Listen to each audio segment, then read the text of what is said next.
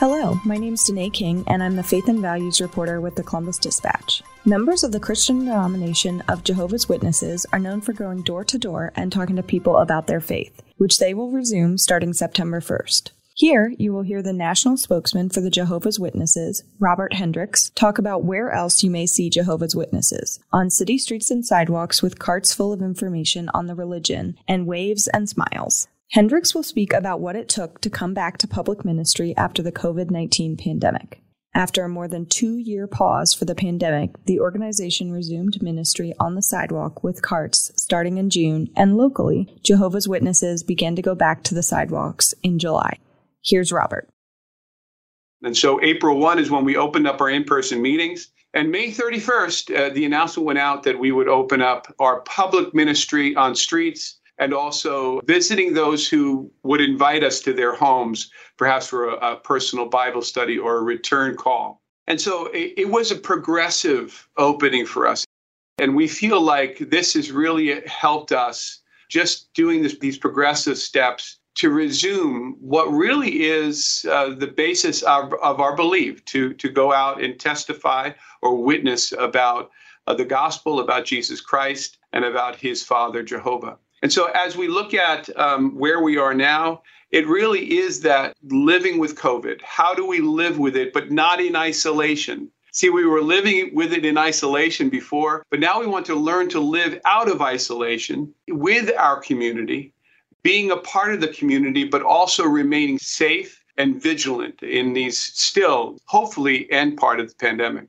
For most congregations, it was again progressive because the, little things have to happen. One, we needed to secure our places again on the streets, and in because many times we would ask permission to do that, or we had to make sure that that they still were available. These places, we had to prepare our carts again. Uh, we we have just here at Wallkill in New York, we have tens of thousands of posters that are being sent out from here to the field just to put on carts. Many of them over over two years had aged or aged out. And then we had to also retrain because it has been several years since uh, many of our brothers and sisters, our congregants, have been able to go out. And frankly, they're going out into a very different world in many cases. They're going out into a world that, that is more violent than it was before pandemic. They're going out into streets where uh, th- that have changed. And so we needed to make sure that they were trained it doesn't take a lot, but to, to be cautious and to know how to interact with people. Because writing letters in isolation, making phone calls, and being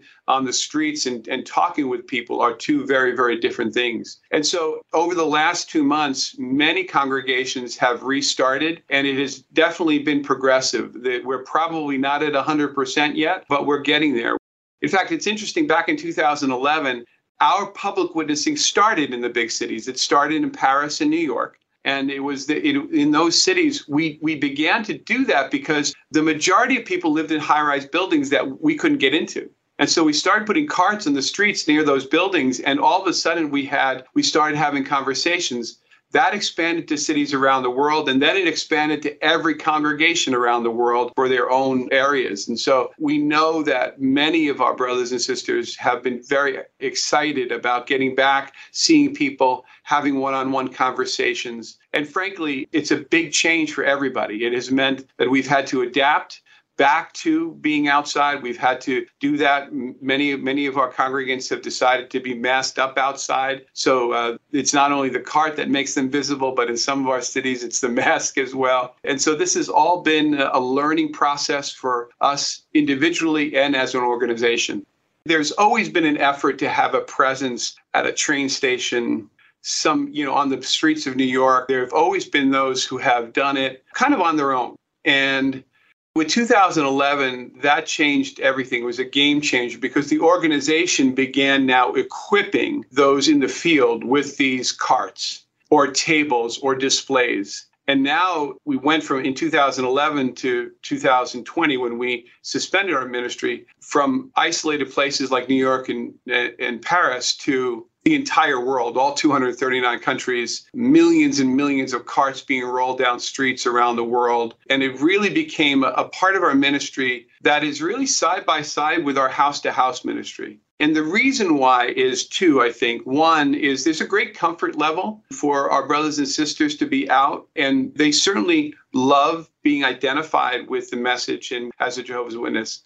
But it's much easier to talk with somebody who comes up to you and so, you know, yes, we lock eyes with people, we see a load of people, but we're not we're not putting a magazine in their hand. We're letting them come to us and engage us in a, in a conversation. And that's a very comfortable place for many of our brothers and sisters. It's a very comfortable p- place to be because we love talking about the truth from the gospel.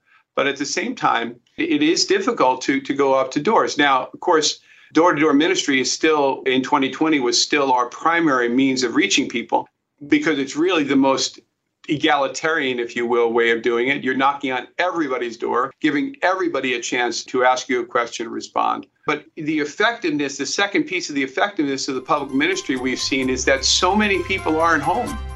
Thanks so much for listening. You can read more about this on dispatch.com and make sure to subscribe to get all the updates on this story and others at dispatch.com slash subscribe now.